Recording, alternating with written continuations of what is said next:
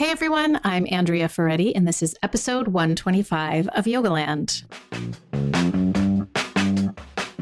I am so happy that you have been enjoying the past few podcasts. I feel honestly like the guests that I'm getting lately are just really doing it for me. I'm feeling really passionate about it all and it's always nice to hear from you that you feel the same way and this is this is adding something to your life. And if you feel that way and you have not left an iTunes review yet, you could, and it will make you feel so good for the rest of the day. Not only would be like, I love Yogaland podcast, but you'll also be like, and I did my good deed for the day by supporting it. Gosh, there I go, marketing myself. Okay, so today's guest is Susanna Friedman. This is going to be such a fun episode.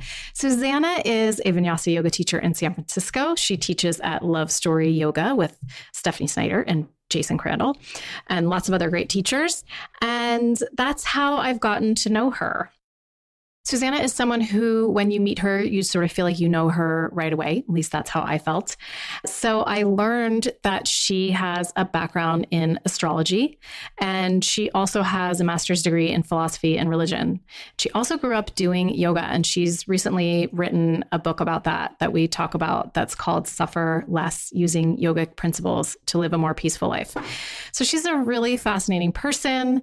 And I told her recently that I wanted to know more about astrology astrology through her because it's never been something that's really fully resonated with me. But I find her to be so thoughtful and interesting that I thought it would be cool to hear her perspective. And as she talks about in the podcast, she says, you know, she sees astrology as just another tool for understanding yourself and your innate strengths, and then sort of like your samskaras, the things that you uh, come into the world with to work on. And then she also sees it as a karmic blueprint for your life.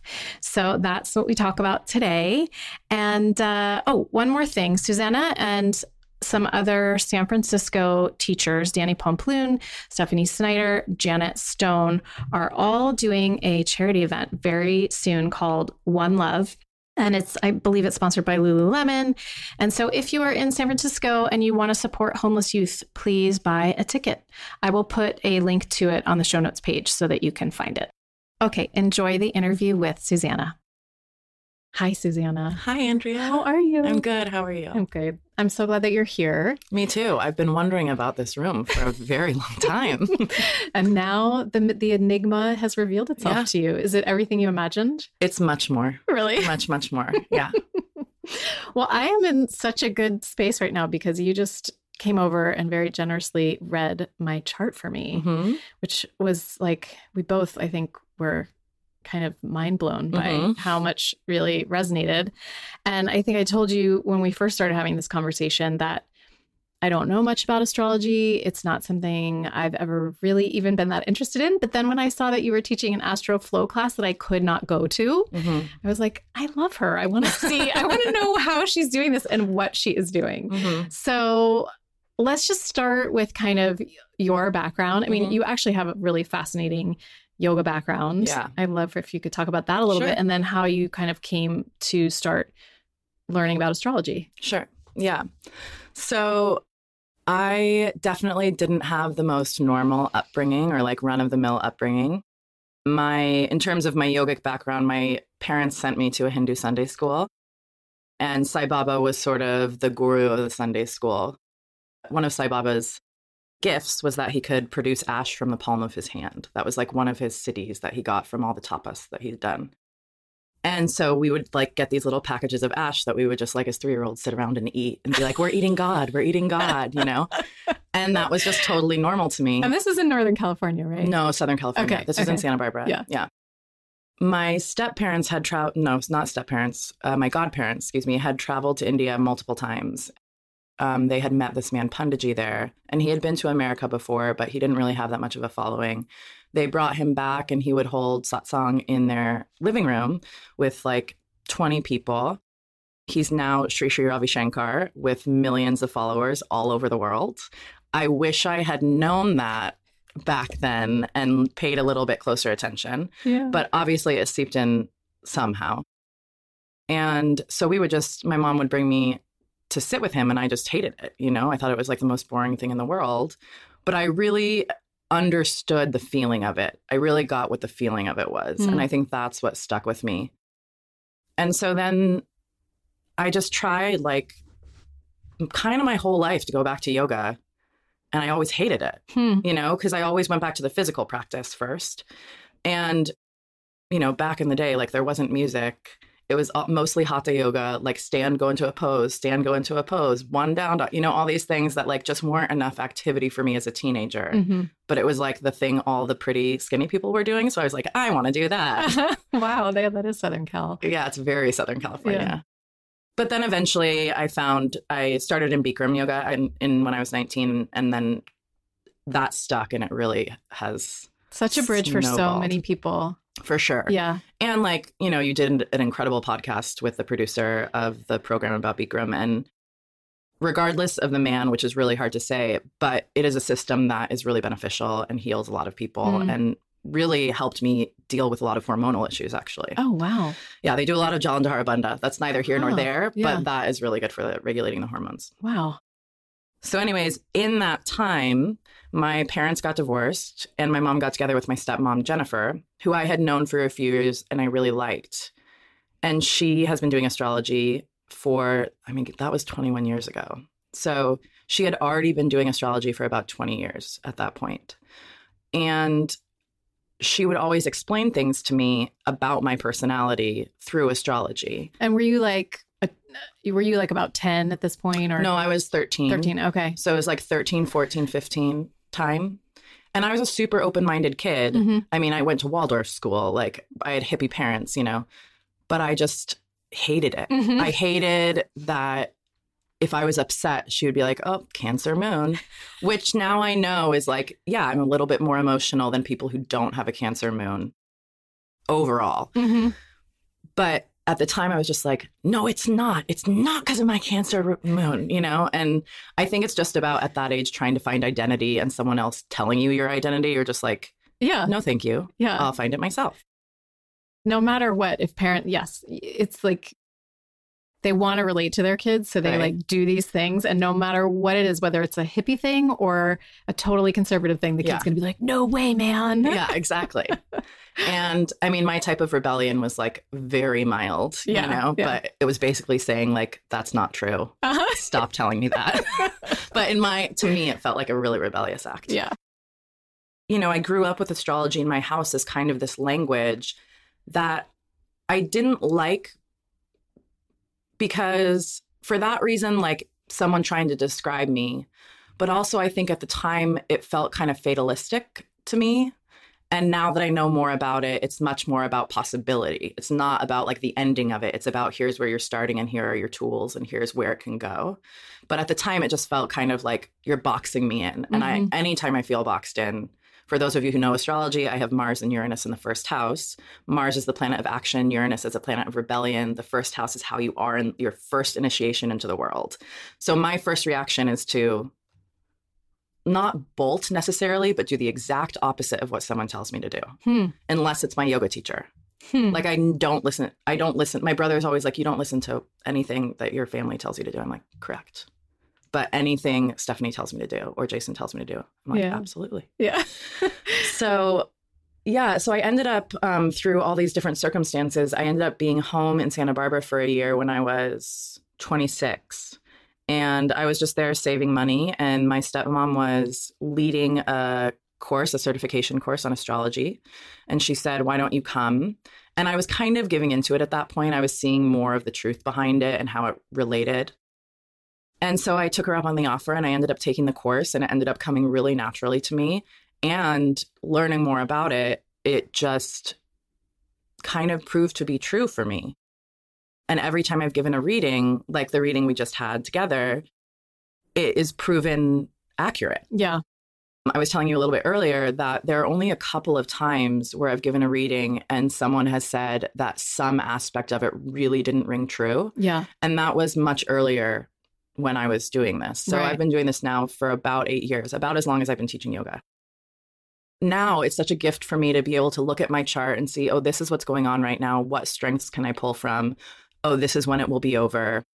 it's just another sort of Yeah. great tool in my toolkit. So I like that you said that you see it as a way to look at your possibilities because that's very much how I felt when you did the reading. And that's the thing that's always kept me away from wanting to have a reading done. I mean, and Mhm. part of it's just that we've all been exposed to astrology through like the two sentences in a magazine and they're just like very prescriptive and you know that's either like good news or you're going to meet your boyfriend next month Yeah. or you know, you're going to break up or Yeah. whatever and you're just and i think it i always looked at it as similar to the way i look at you know like palm reading or something like that Mhm. like I, i'm it scares me like i don't want to find out something horrible and fatalistic um Mhm. so i guess i wonder what is it about the way that you were trained or the kind of Mhm. astrology that you do that has allowed for that possibility for you to look at things a little bit differently than perhaps we were used to.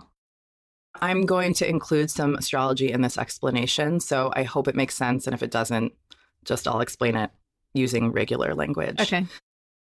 My stepmom, who's my astrology teacher, she is an Aquarius, very strong Aquarius, which is very much your own free will, your own agency. And so she is not at all geared towards telling somebody what's going to happen. Mm. That's not within her sort of belief system. It's more of like, this is the these are the possibilities of what's going to happen and it's up to you about which of those roads you take. hmm And so that's the way she teaches it as well. And personally, even if she hadn't taught it that way, I get clients all the time who are like, yeah, an astrologer told me that, you know, on this date, this was going to happen. And I, my response is always, unless that person is legitimately psychic, which I believe in, Mhm. that's an irresponsible thing to say. And so I always try to give readings from a place of leaving room for sort of the twists and turns of life, Hmm. you know? Yeah. And I don't think it's helpful, at least it wouldn't be helpful for me for someone to be like, in six months, there's going to be a death of someone close to you. Like, that wouldn't be helpful to me. I don't Yeah. want to hear that. Maybe for some people, they do want to hear that. It helps them prepare. For me, it just brings up so much stress and makes me live in the future in a way that I don't want to. Yeah. So I think also the yoga really comes in really strong of like what's happening in this moment, how can you work on this moment?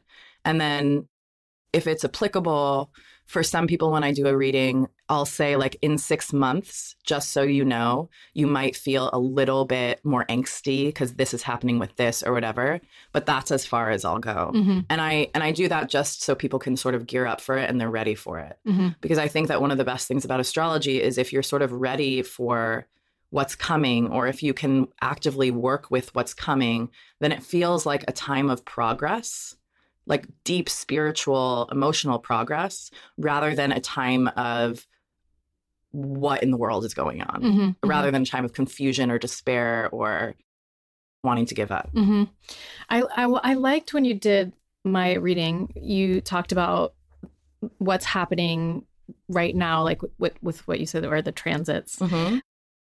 And so you brought up what you were seeing, and then it actually immediately related to something that's happening for me right now. And then I liked that you related it to, okay, well, this is something you can think about for the next few months, or you can journal about, or you can Mhm. talk to a therapist about. You know, it's like Mhm. kind of just leading me, it kind of led just led me into this doorway of like, all right, this is the work for right now Yeah. if you want to work on it. yeah. And it gave it a little bit more background. Yeah, I think that having some structure around, especially those more difficult transits, a transit being when a planet in the sky now is in alignment with where something was in your chart when you were born, when a certain planet, where a certain planet was in your chart when you were born. And so for those more difficult moments, I just think having some sort of structure, having some sort of outline is really helpful to be like, okay, these are the parameters I'm going to work in right now. And it's also, we do have this deep sense innately, if you're at all paying attention to your own psyche, you know, we have a deep sense that we should be doing specific work. And the reason why it lands so landed so much for you is because on some level you knew that that was the work you're supposed to be doing right now, Mm-hmm. you know? So for a lot of people also getting an astrology reading or knowing their chart just makes them helps them feel not crazy. You know, like I'm not making this up in my mind. That's the response I get all the time.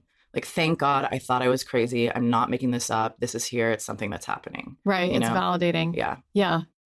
So, how much of what you're doing when you're doing reading, because you showed me the chart and it just looks like a bunch of hieroglyphics Yeah. to me.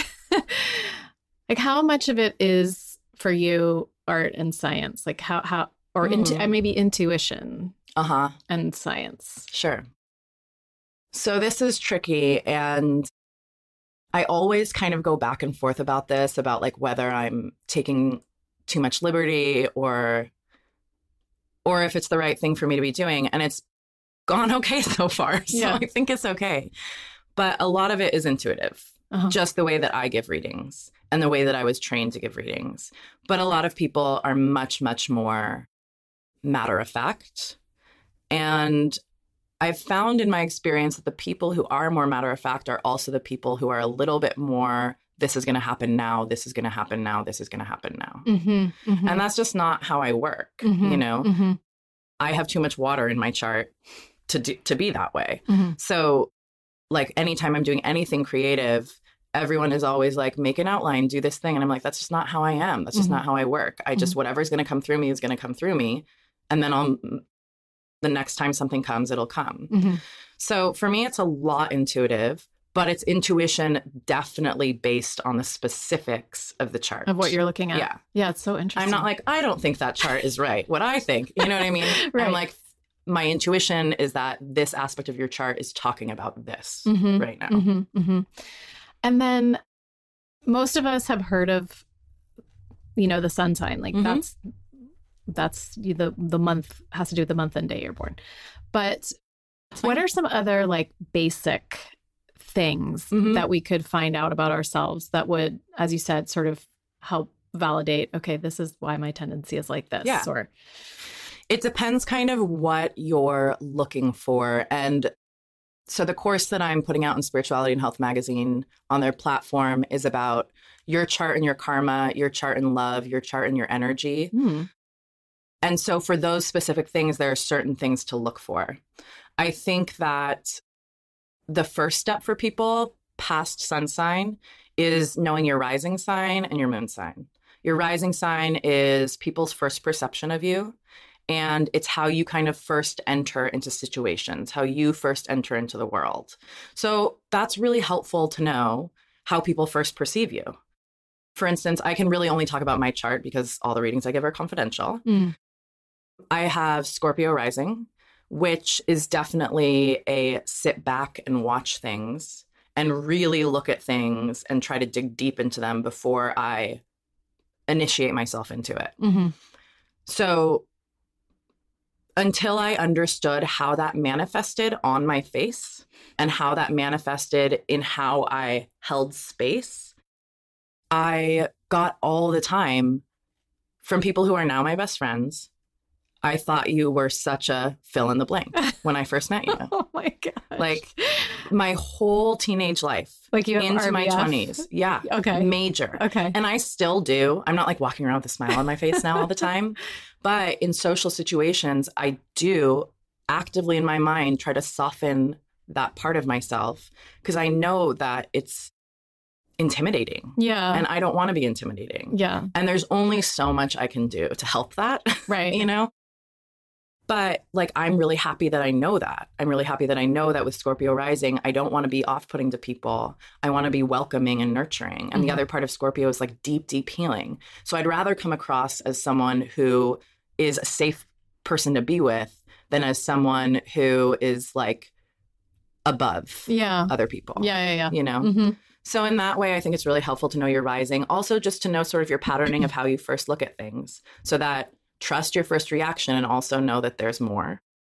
And then your moon sign is your emotional body. And you can't really, the thing that really m- makes me sad about sort of like Cosmo magazine two line astrology, there are some of those that are really good. There are some of those that um, the astrologer takes into more account, takes more into account than just the sun sign.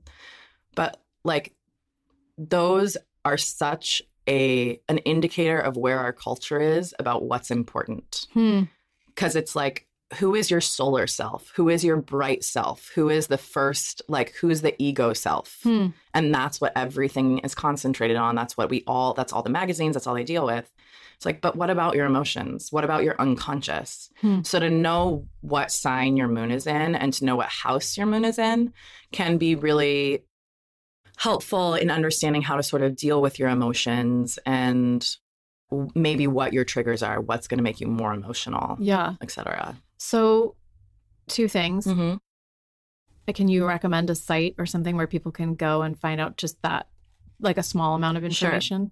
So I'm going to give a little like precursor to that, which is what I would say not to do is don't put in your birth information online and then print out an interpretation of your chart from that. It's very sort of enthralling and like Yeah. you want to do it. Yeah. But the problem with that is that it takes each thing and explains it separately. Mhm. It doesn't take the whole picture into account. Or I guess the other question I, I had was for the so you're doing an online course Yeah. that you mentioned. Are you going to have a some kind of tool with that that people? Yeah, I'm going to explain where I'm. I'm going to explain where online to find Oh, out okay. this stuff in your chart, Okay. um, which isn't a secret. A good place is astro.com Okay. or Astrology Cafe is a good place. Okay. Astro.com is a good place. You put in your birth information, it will show you your chart. And then from that, you can go to Cafe Astrology or many, many other websites and type in like Sun in Leo or Sun in the 10th house, something like that. And then read about that Hmm. and just know that if it's a little bit off, it's because there are other things in your chart that are changing that a little bit. It's not because astrology is wrong. Okay. It's just too um, narrow of a perspective. Because like you said, there's where everything was when you were born, Mhm. and then there's what's happening now Right. with the planets, and that is affecting that affects you. So I think that for someone who isn't trained in in astrology, looking at the transits is a little too tricky. Yeah. It really, I mean, you said it's like looking at hieroglyphics. It really is learning a new language. Yeah. I mean, I had to talk to Jennifer about it. Like we would just talk about astrology so I could learn this language, Hmm. you know? And that's kind of how you have to treat it. I mean, I had to study the signs. I had to study like each sign is also fixed, mutable, or, you know, there are all these other things that go, there are all these qualities, modalities. So it is learning a whole other language and structure. Yeah. So I would say stay, stay away from transits unless you know astrology. If you want to get your transits done, get a reading Mhm. but you can very easily look at your sun sign. You can very easily look at your moon sign and your rising sign. And whenever I give short readings, those are the ones that I do. I just do sun, moon, rising. Mhm. Like if I'm like at an event and the astrologer and there are like 40 people, you know, Mhm. I'm not going to give each of them a full reading. Yeah. So I'll just do like, okay, sun, moon, rising. Yeah. Um, and you can do that on your own. Again, I say this because it is very important. If it's off, just know that other things in your chart are happening. Yeah. Yeah. Right, right, right. Yes. That's kind of the point I was trying to make pe- people understand. So, how did you first think of putting together the Astro Flow workshop, which I don't even know if you're going to offer again, but Yeah. what made you like create that synthesis? Mhm. Um, it was a couple things. I honestly don't remember if it was my idea or my stepmom's idea, but she is like a well of Creativity. idea. It's Yeah. insane. It's unbelievable, actually. Jennifer Freed, you should Google her and you should read her work, and it's amazing. So I forget whose idea it was. We've brainstormed a lot together. She's been such a gift. But for me, I think people are ready to listen in a certain way when they get into a yoga room, at least in my yoga community, at the studios that I teach at and the community that I've cultivated and all that stuff. There Yeah. are some communities that like like I probably wouldn't go into CorePower and be like, "Can I teach an astro flow workshop Right. here?" Or like a You know? strict Iyengar, Yeah. you know, institute or something right like exactly that. Yeah, and yeah. that's fine those places aren't bad but for me that's just not my community that's not my place Yeah.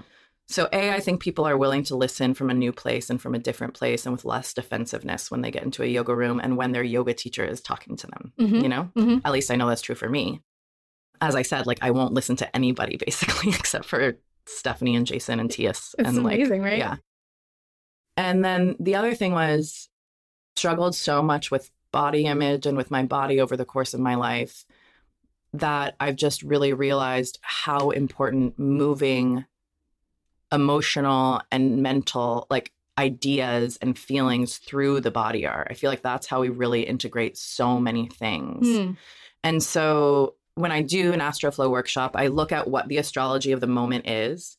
And I usually offer them when it's a really pivotal time or when it's something that is like really potent in the atmosphere.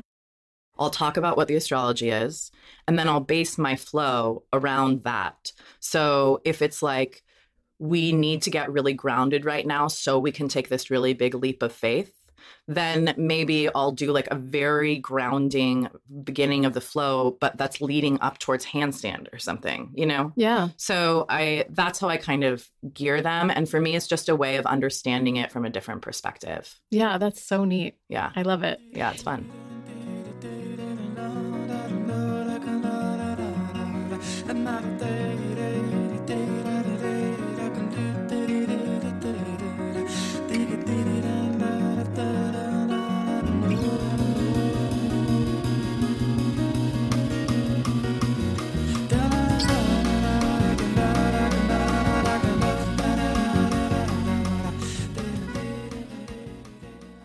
Well, I mean, how often do you do your own reading? And like, Yeah. do you are you ever sort of like going through something, you do your own reading and then you process it in your yoga practice or vice versa?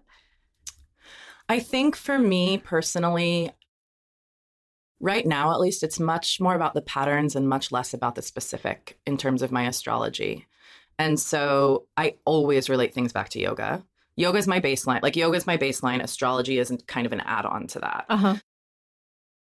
So I know what my transits are. I kind of know what I'm going through, but I also know it intuitively. Like if I'm feeling really, really, really tired, sometimes there's this part of me that says, No, Susanna, you have to get up and kick your own butt. You have to do a really rigorous flow right now. And sometimes there's a part of me, and that will last for a while, you know? And then sometimes there's a, par- there's a part of me that's like, No, please rest, please rest, please rest. Hmm. And anytime I look at my chart during those moments, it's exactly what that transit is asking for. Hmm. So it's kind of like I think I just have it in my system now Mm-hmm. as kind of just like it's part of my backbone now. Mhm. You know, it's just there. I tend to learn a lot about my chart actually by reading other people's charts because I do a lot more research for other people than I do for myself. And so then if they have an aspect in their chart that I also have in my chart, I'm like, "Oh, yeah, that's right." You know? so it's really interesting in that way. Yeah. When we t- spoke the first time about it, I think I'm now remembering you talked about samskaras and Mhm. how like you can look at your chart in part to Mhm. see like it's like another way to confirm the samskaras that hopefully in yoga we're recognizing first of all and then like working through. Yeah, and this is another reason why I think that they make such a good combination is because I think the the work of the kleshas, you know, the work in yoga, which my teacher Stephanie is big on and does so beautifully, is really looking at those ingrained habitual patterns that are in your chart. So I look at a person's chart, my own chart, any chart, as the karmic blueprint of their life. Like this is what you have to work on in this life Yeah. And I look at the chart of the moment, like for more cultural astrology, as this is what we as a culture are working on at this moment. So I think if you get a chart, if you get your reading done or you know astrology and you look at your chart, it's kind of easy to say like, oh, this is where my really hard work is. So that's where I need to look into the what are the habits that have come out of that and how can I fill that groove? Yeah. You know what I mean? How can I sort of sand out that samskara so I can create a, a better one, Yeah. a more valuable one.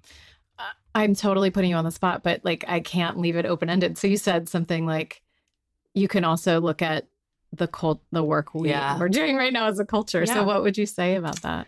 It's really interesting right now. One of the things that's most interesting to me right now is that the alignments that are proving to be kind of difficult on a grand scale are also like alignments that have such great possibility, which is kind of always the case, right? We always have light and dark together. Yeah. And I know many, many, many people for whom, on a personal level, they are doing some really good, deep unearthing and they are really kind of wondering like what's going on and and how can I sort of shift or what do I need to change so that I can live a better life, so that I can live a more peaceful life. It's we also live in this bubble of the Bay Area, which is like mindfulness central. Yeah. Also oddly not. Um, that's for a whole other conversation. that's a whole other conversation. but so like I think we have to be heartened by the individual individual work that's being done, but not let that blind us to not let either side blind us. So like the really difficult stuff right now is Saturn, we have Saturn in alignment with Uranus. So Saturn is structure and Uranus is rebellion. And so, like, obviously, there's a lot of tension around what the structure of our culture is, you know, and around the world. Like the Me Too movement, all these things. Yeah. Just saying, like, this isn't working anymore. It's time to tear this down to rebuild something. And then the other thing that's going on right now is that Pluto is in alignment with Neptune. Pluto is a planet of deep unearthing. I always say that Pluto's Shiva. Like Pluto is death and rebirth. It rules Scorpio, it rules the eighth house. And Neptune is dreams. And so, like, it's this time of daydream. It's this time of like really potent creativity. Like, it's there for us. Hmm. But the shadow side of that, which I was talking to you about a couple weeks ago, I think, like, is escapism. So the detriment of a dreamer is escaping reality. And so, one thing my stepmom and I talk a lot about recently is how you're just going to see more and more and more people on drugs. Oh. So, like this opioid Instead epidemic, coping. Yeah. the opioid epi- epidemic, not a surprise. Mm. I can almost guarantee, after I said I'm not fatalistic, but I can almost guarantee that the way it's going to be dealt with is prescribing a different drug that we'll find out in 10 years is problematic. Mm. You know? Because as a culture, and this might change as like the elders within our culture die out, just, you know, Yeah. put it bluntly Yeah. but we look for the easy fix. And right now is a time where it's saying if you don't look for the easy fix, if you look for what really is going on and try to work with the deeper layers of what's really going on, we could create a whole new reality. Like, no one knows what's going to come from this. Mhm. And the more that we are passive about it, and the more that we act like nothing is going to change, nothing is going to change. It really is up to us about what we're going to step into. I always say, because this is what I've been talking about in the most recent astro flows, because these alignments are lasting a while. So I always kind of explain it like, like the yoga studio. I do it in a yoga studio. So I always say, look around you. This hasn't always existed. This was someone's dream. Mhm. And now we're living in their dream. Hmm. How beautiful is that? Yeah. Every building you see, that was some, someone dreamed that up and now it exists and now we use it. Yeah. And you have that ability too. Every single person has that ability. So if all of us got together and like we're trying to work towards a more free, more equal, more harmonious way of being, we could create that. We could. Of course, there's going to be dissonance. Of course. Mhm. But it doesn't have to be as violent. It doesn't have to be as polarizing. It doesn't have to be as alienating as it is. It could just be interesting. Yeah. Like, wouldn't it be amazing if both political parties or people with different ideologies just looked at the other person like, wow, that's really interesting that you have that different belief system, rather than Trying to tear each other down. Yeah. Immediately. immediately? Yeah. And this is also where I love yoga, which is like, it's just God playing with God. And so, who are we to say, like, your way, God expressing itself through you is bad, Right. and God expressing itself through me is good? Right. You know, yeah. Yeah. it's a big ego trip. Yeah. No, it is. Yeah. Well, thank you for that. Yeah. That's interesting. Yeah.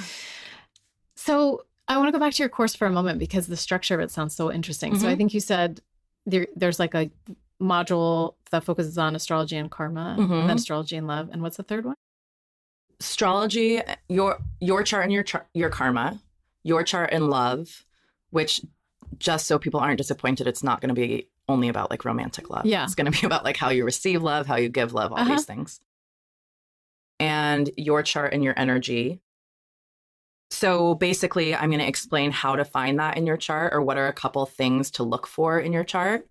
And then I'll write out, there are going to be tons of PDFs about information about specific placement of it. So, like, if it's for energy, I'm looking a lot at Mars. So I'll talk about Mars in each different house, what that means. I'm obviously not going to talk about all the alignments, but I'm going to talk about some specific things. Then there will be exercises, like handwritten exercises to do. Hmm. And there will be a 15 to 20 minute video of me talking about it. So it's a lot of information. Yeah. And I think it's just stuff that people, kind of stuff that I've gotten the most questions about, Mm-hmm. you know? Mm-hmm. Mm-hmm.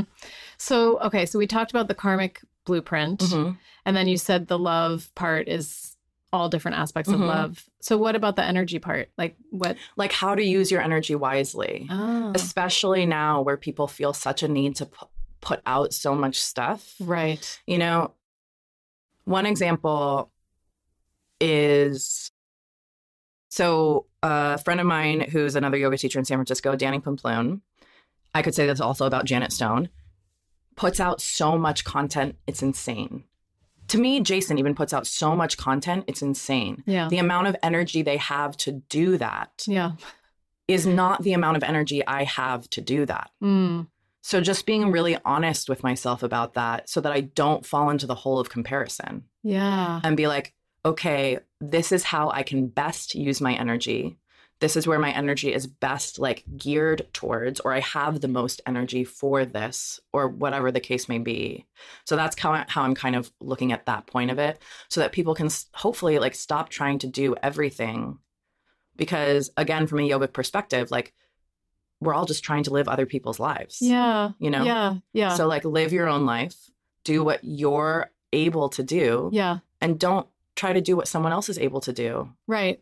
And if you're not working intelligently, and I by intelligent I, I just mean like in alignment with what Yeah. you're talking about, you're actually not able to share your unique qualities and gifts. You're At all. just yeah, you're just like on a treadmill. Everything is so thin. There's no depth. Right. And I think that as a teacher, for whatever it's worth, I think students notice that, Hmm. you know, Yeah. and like people in your life notice when you're just Totally. flying on the surface. Totally. They notice when you're flying on the surface.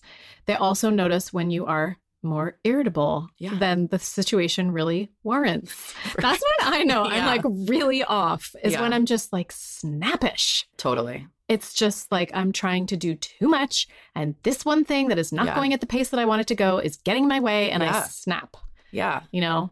I mean, so I just released this ebook about yoga philosophy and how to sort of use it in your life.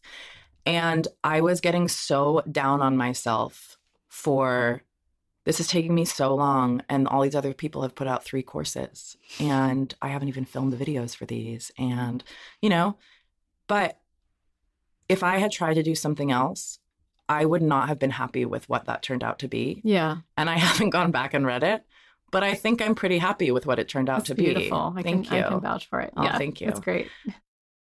And so I'm like, okay, I'd rather have sub- something of substance that people can hold on to for a really long time. Like my mom said the sweetest thing. She was like, Susanna, your book is one of those books that, like, if it was printed, it's an online book. She's like, it would be a book that people just keep by the side of their bed and they can open to like any page just for a little inspiration. you Yeah. know? I'd so much rather that be my legacy than like, oh my God, Susanna has a hundred courses online. I know. You know? I know. Yeah. It's But true. some people have the energy to go deep in each thing and do a thousand of those things. Right, right.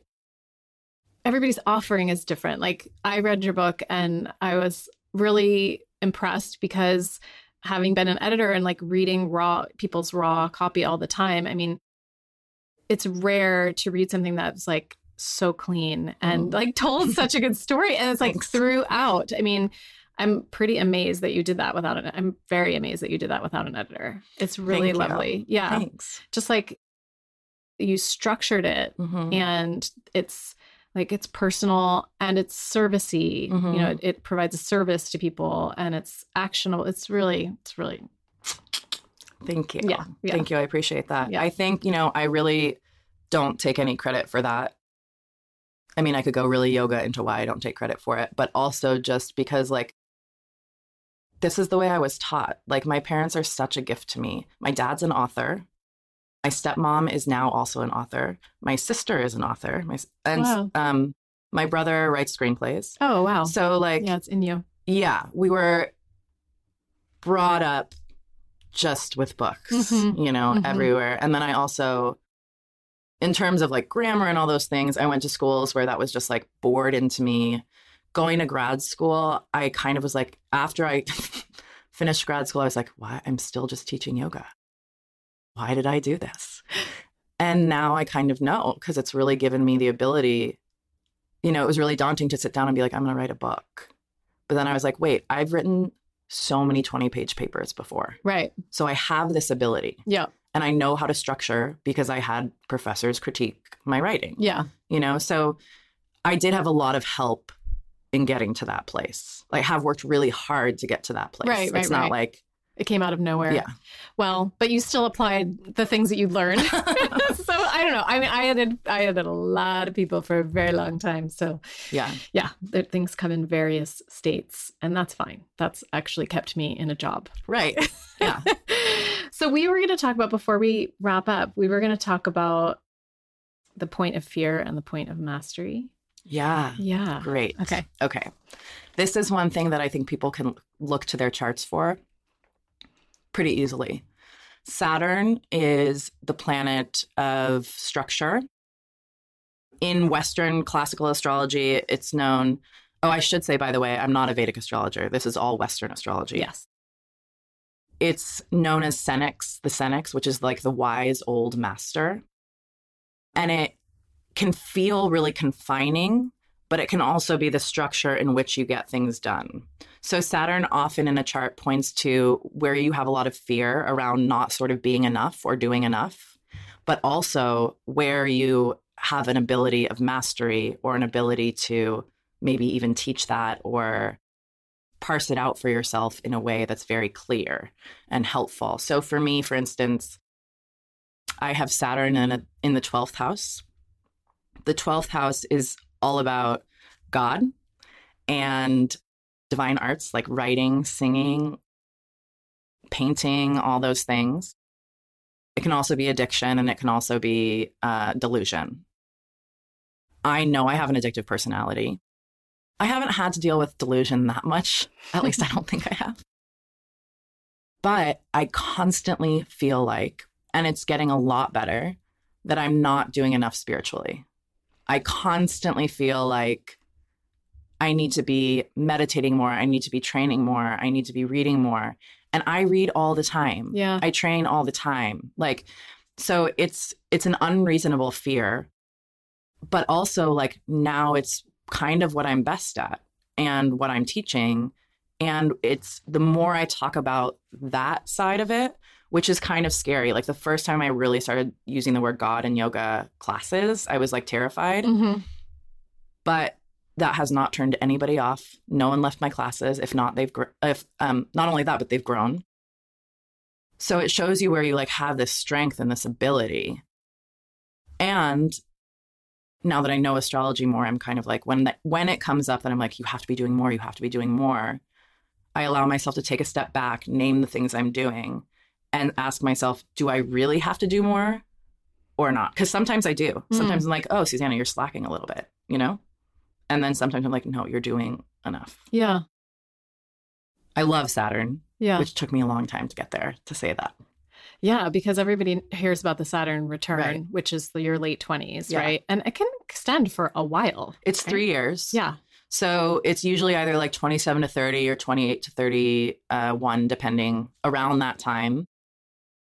And the thing about Saturn return is that if you know what your Saturn return is about, like you know what house Saturn is in, and you know sort of like what different planets are playing with Saturn, then it's a workable time to move into a better position rather than a time that feels like your life is being undone and you're out of control Yeah. which is how it can feel. So I had a friend who I didn't give a reading to, but we kind of just looked at where Saturn was in his chart and kind of talked about what his Saturn return would be.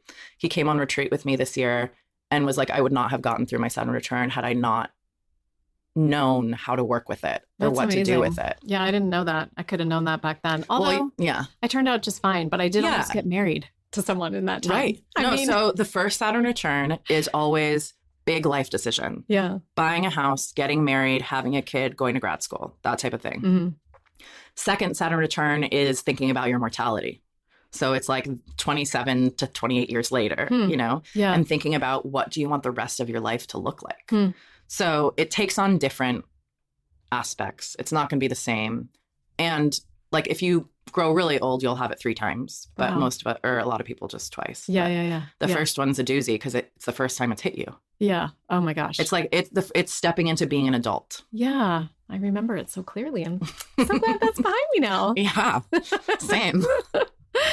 um, well, thank you so much, Susanna. We you are going to be part of an event that's happening in San Francisco Mhm. soon. Can you talk a little bit about that? I can, yeah. So I'm really, really excited. Again, Danny, who I had mentioned earlier, he is just such a generous, generous soul. And he um, is very open about what his story is. He grew up pretty poor and in a really bad situation and kind of left home when he was 16. And so, anyways, he does a lot of charity work and he has put together this beautiful experience called One Love. It's the One Love movement. He, which is an organization out of San Diego, and they raise money for um, homeless youth in whatever city the event is in. So we'll be raising money for homeless youth in, in San Francisco for a specific organization, which now is it's on all the information, but it's not in my head right now. And then also they started an orphanage in India, and Oh. so some of the proceeds go to the orphanage in India. Um, and so it's Danny, uh, Janet Stone, Stephanie Snyder, and I are all teaching this event on Saturday, October 20th. And it's in the morning. It's like an hour and a half. It's not that long. You'll get a ton of free goodies.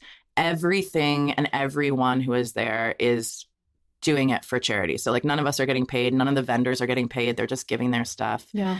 And the space holds 400 people. Awesome. So, we're really hoping to just raise a lot, a lot, a lot, a lot of money. yeah, And I'm really excited about it. that's great. Yeah. for people who need it. And I told Danny, I was like, I wish I could go. I saw the poster at the studio and I was like, "God, I got to get out in the community more. I'll be in Maui with Jason and Sophia.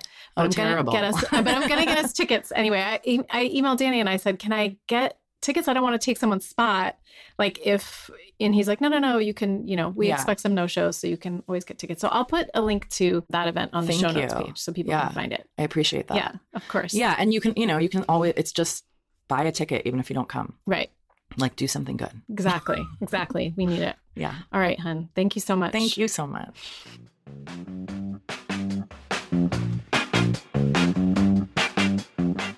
Thanks for listening, everyone. I will put links to all of Susanna's different resources that we talked about on the show notes page at yogalandpodcast.com slash episode 125. I would love to hear from you on Instagram or anywhere else about your own experience with astrology and, uh, you know, just what this inspired in you. So I look forward to connecting there. And until next week, enjoy your practice.